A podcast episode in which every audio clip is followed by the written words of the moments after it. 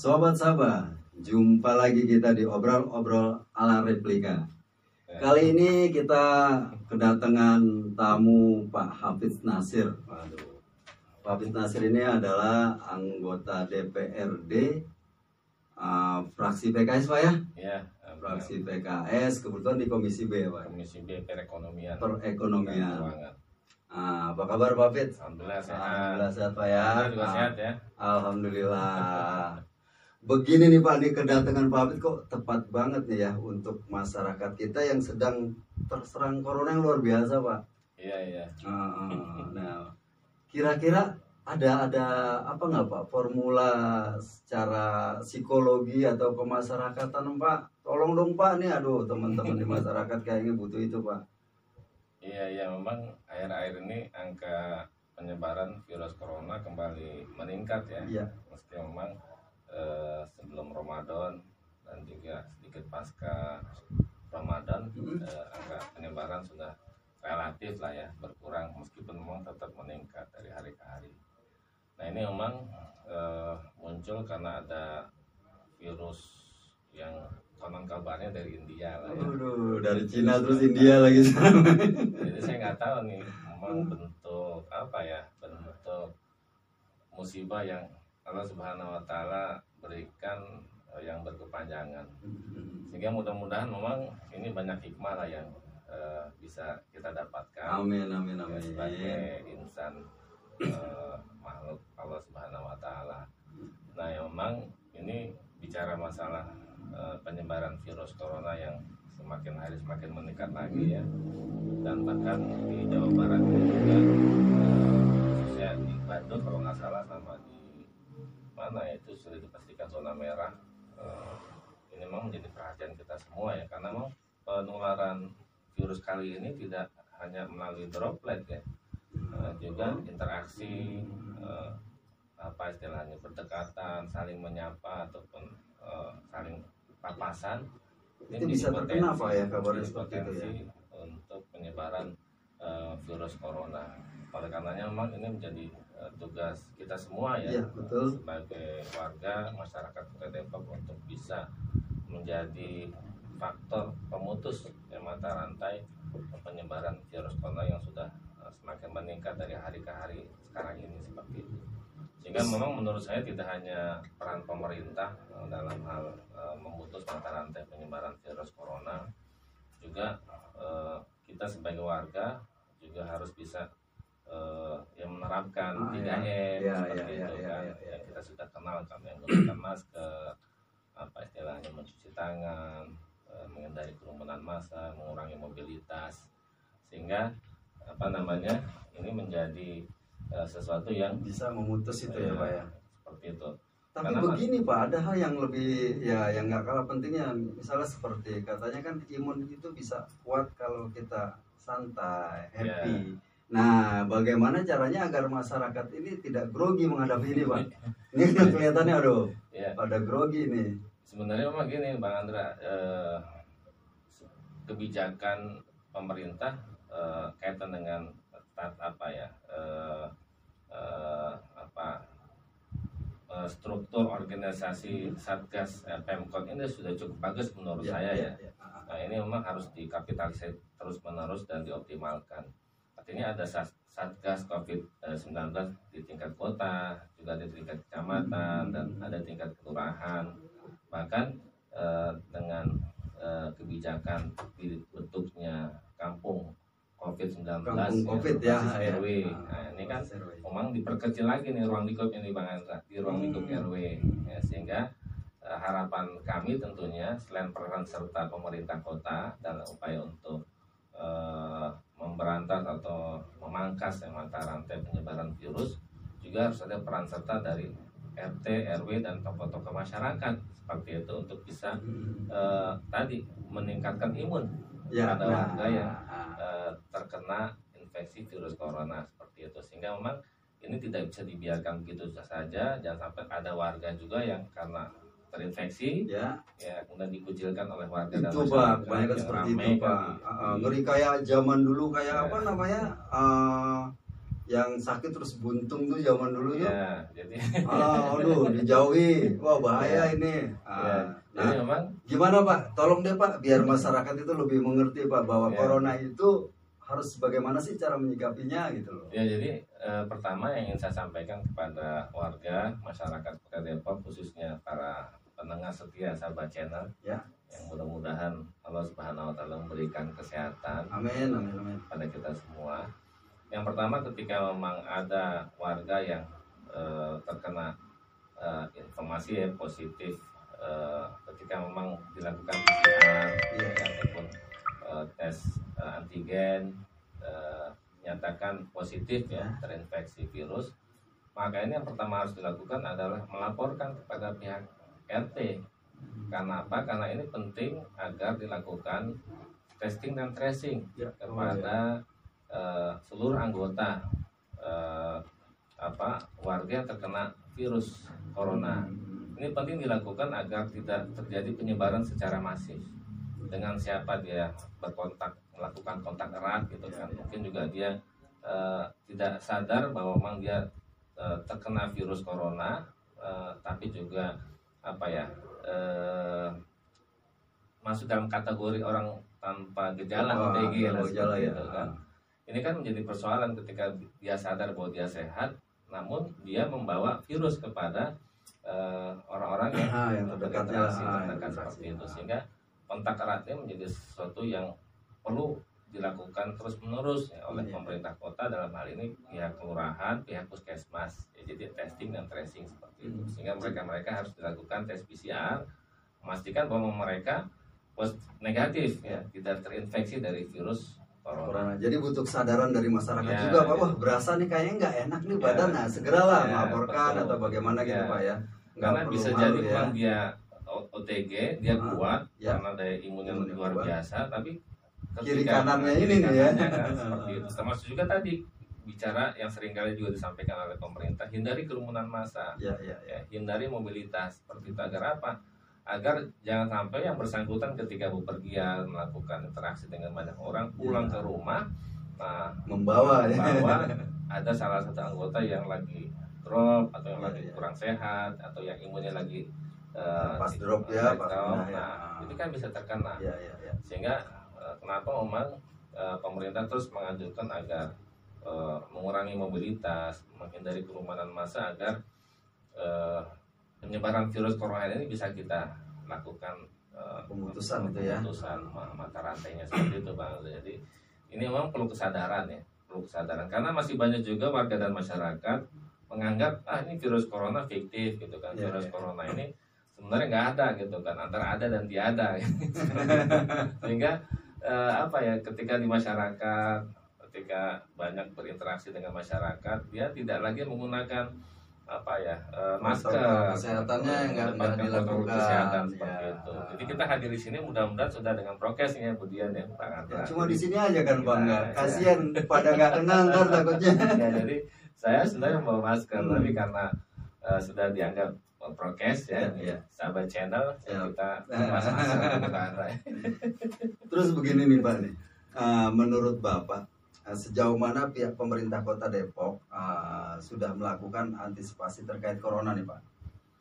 Ya, jadi sebenarnya kita mendorong pada pemerintah ya, karena sekarang uh, dalam satu pekan ini, satu dua pekan ini cukup uh, tinggi hmm. angka penularan virus dan okupasi rumah sakit juga sudah ya.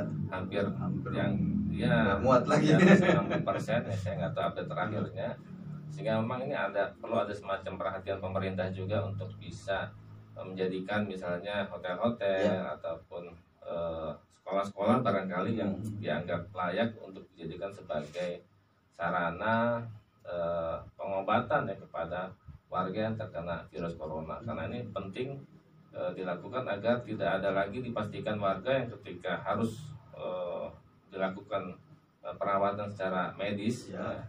Tempat nggak ada gitu ya? Ada, gitu kan. Banyak informasi juga kalau kita lihat di televisi yang akhirnya meninggal di tengah perjalanan ya.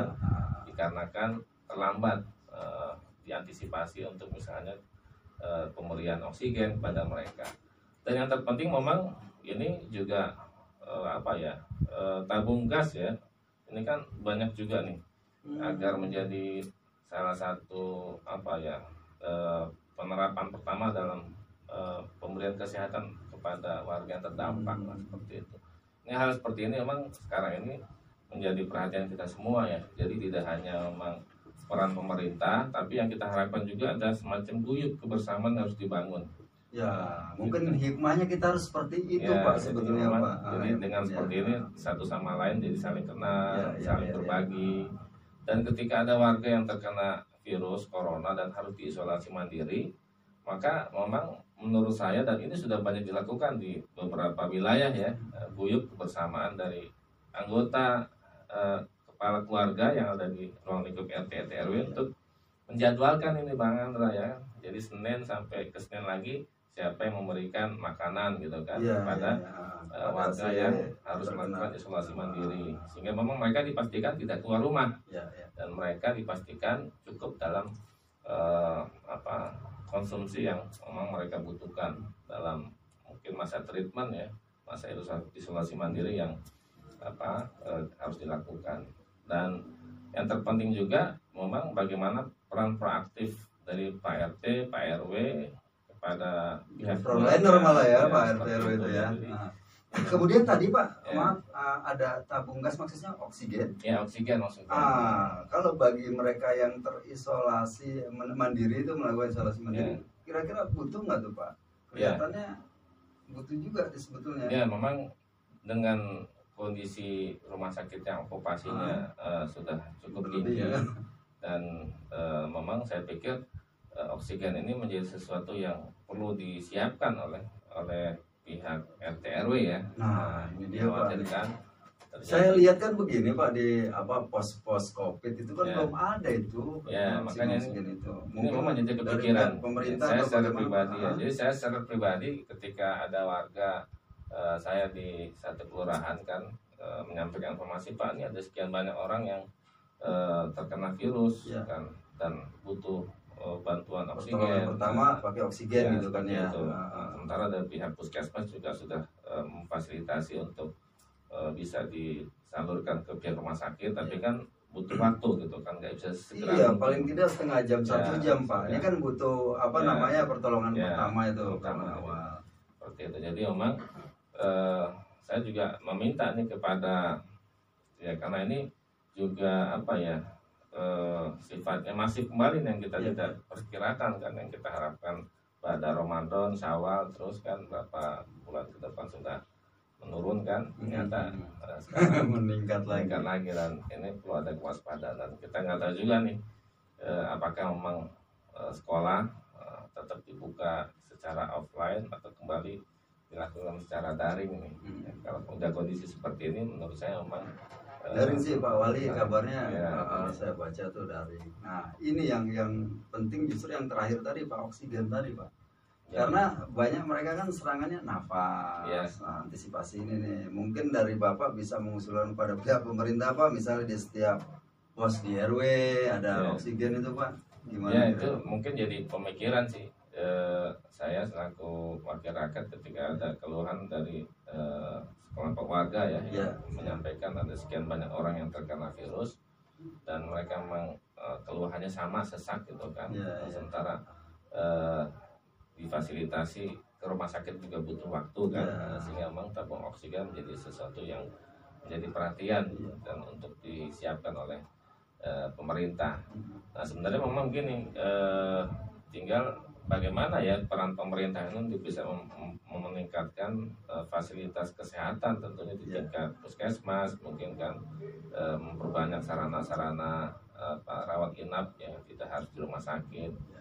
Nah, ini harus di ya. disiapkan, dan ya mudah-mudahan uh, ya saya berharap memang tidak tidak terus melonjak lah ya, tapi kalau memang harus melonjak maka biasanya di tingkat penganggaran kita akan berbicara masalah refocusing anggaran nih Pak. Ya, ya. Karena, Karena memang nggak nggak defensif lagi, kita ya, udah nggak perlu bertahan ya, harus menyerang ya, melawan ya, nih kelihatannya ya, di mana. Mau ya. tidak mau memang e, pemerintah eksekutif bersama dengan D P R D ya, ya. harus melakukan pembahasan lagi untuk merefocusing hmm. ya, beberapa anggaran yang mungkin sudah dialokasikan e, buat kegiatan tiga di infrastruktur misalnya kan, hmm, ya, ya. ini harus e, direfocusing untuk kebutuhan eh, penyelesaian persoalan virus corona gitu. Kira-kira uh, nggak nggak masalah kan Pak, artinya bisa bisa, bisa makanya nanti uh, karena kan kita juga harus bersepakat ya, kira-kira apa yang dibutuhkan secara mendesak di masyarakat hmm. ketika memang uh, keterbatasan uh, apa uh, rumah sakit ya, uh, sehingga kita perlu memikirkan uh, cara-cara lain. Hmm. Nah, artinya ketika kita ingin menjadikan misalnya hotel sebuah Uh, rumah sakit, ya, quote and quote, uh, itu kan ya. Perlu ada sarana dan prasarana, di situ ada anggarannya juga, ya, dan perlu ada penambahan tenaga medis, hmm. nah, nakes dan sebagainya, sehingga uh, ini memang harus segera nanti dibahas oleh pemerintah uh, dengan teman-teman D P R D agar ada alokasi anggaran yang uh, bisa kita relokasikan ya. Ya, untuk uh, menjadikan misalnya hotel-hotel ataupun sarana yang layak lah ya, nah, untuk bisa menerima pasien COVID. Ya. Ya. Karena memang tidak bisa diprediksi uh, bagaimana besok ya. Kan seperti hujan ini kan. Ya, seperti itu. Mudah-mudahan ini, uh. ini juga mudah-mudahan sudah dalam konteks pembahasan, tinggal uh, ya kita lihat nanti ya. Tentunya kan pihak eksekutif juga sudah uh, menginventarisasi tempat-tempat yang layak lah ya, untuk ya. Dijadikan sebagai. Oh, kelihatannya sudah Pak ya? Ya mudah-mudahan uh. seperti itu. Tinggal persoalan anggarannya ini nanti akan dibahas segera mungkin oleh D P R D gitu, mungkin Pak Andra. Wes menarik sekali nih Pak. Ya. Ada satu lagi nih Pak, untuk masyarakat tolong Bapak berpesan dengan secara langsung hmm. kaitan dengan untuk melawan corona ini Pak. Apa ayo Pak?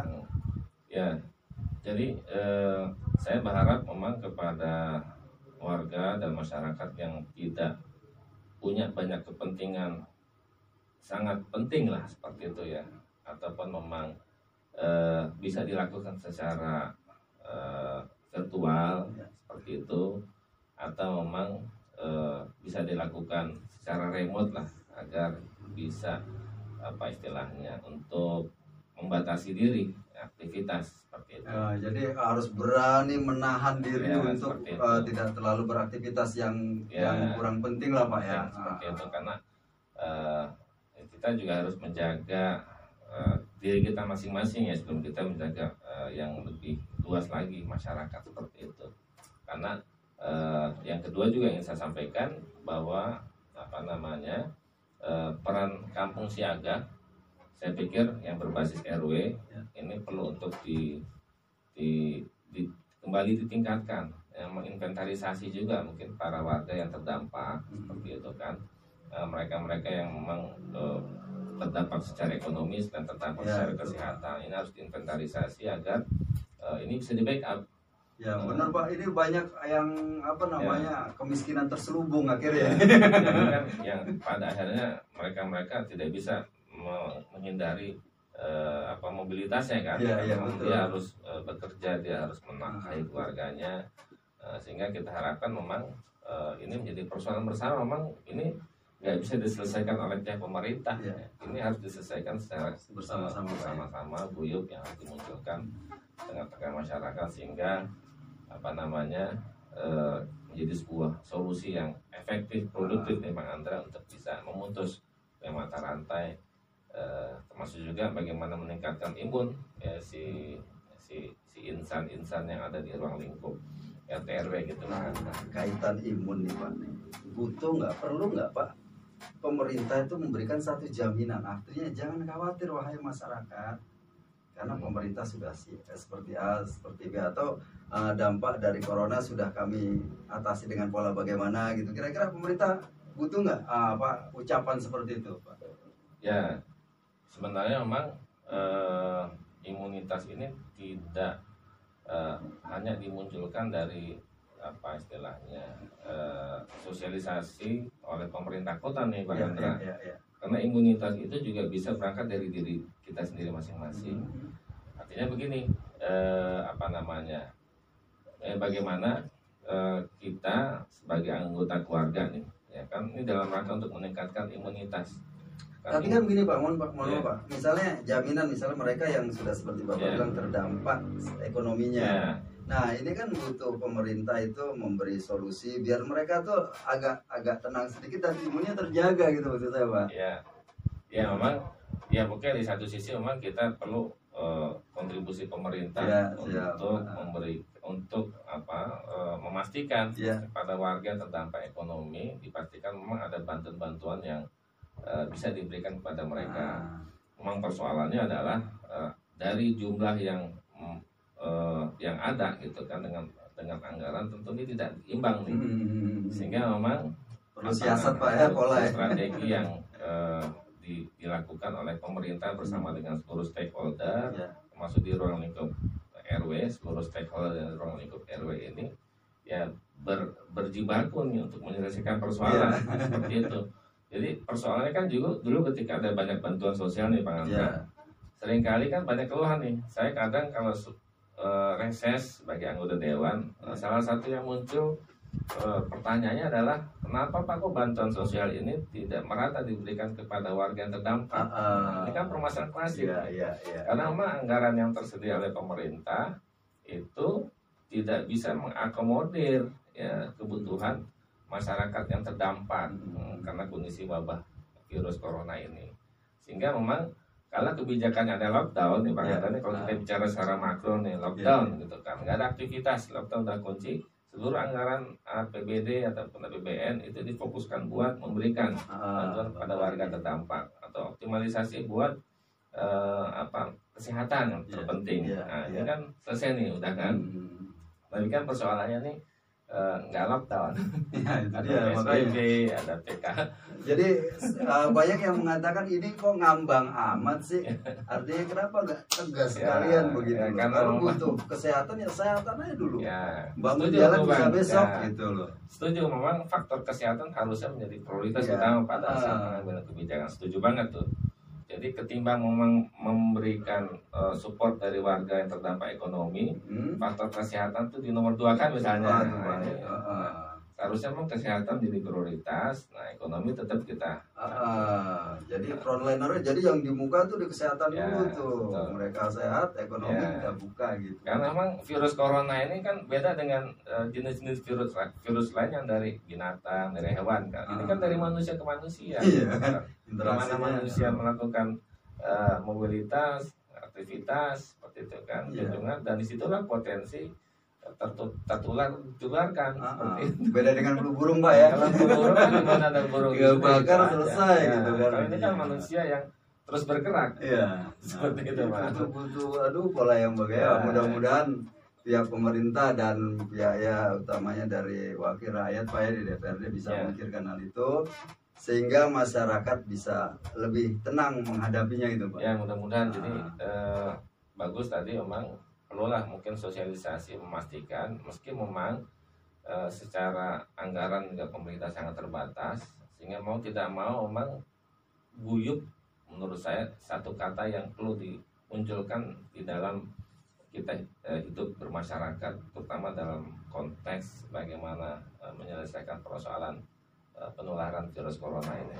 Jadi memang keterbatasan anggaran pemerintah, tentu kita membutuhkan perhatian pemerintah. Di sisi lain orang-orang yang ber, yang berke, berkelebihan. Ah, nah ini ini nih. Jadi uh, ada apa namanya saling subsidi lah ya, subsidi, ada saling bantu. Ya, seperti itu. Sehingga tadi yang saya ingin bilang Pak Andra bahwa imunitas itu akan muncul ketika dia memiliki tetangga yang peduli. Peduli ya betul. Ya, jadi disapa mereka kan ketika sakit, ditegur apa yang mau menjadi kebutuhan mereka. Ya. Inilah menurut saya salah satu faktor terpenting untuk bisa meningkatkan, meningkatkan imunitas. Seperti itu, saling menyapa gitu. Luar biasa. Ingat sahabat tuh, ini kita butuh guyup untuk ya. melawan virus corona. Ya, jadi nggak napsi-napsi nih Pak Andra. Ya betul betul betul. Uh, baik sahabat uh, sahabat channel, kiranya cukup sekian dulu yeah. obrolan kita dengan yeah. Pak Hafidz. Luar biasa, pengennya sih lama nih Pak, yeah, pengen mata-mata tapi kan ada waktu lagi deh Pak ya. Yeah, Pak. Uh, mudah-mudahan ini bisa menjadi apa namanya hal yang baik buat kita semua. Semoga corona juga bisa teratasi, kita atasi secara bersama-sama Pak ya. Mudah-mudahan Allah segera angkat virus corona dari muka. Amin amin ya rabbal alamin. Saya rasa cukup di sini dulu yeah. bincang-bincang kita, bincang santai ala yeah. replika di Sahabat Channel, channel ya, okay. dari Depok untuk mendunia. Siap. Itu.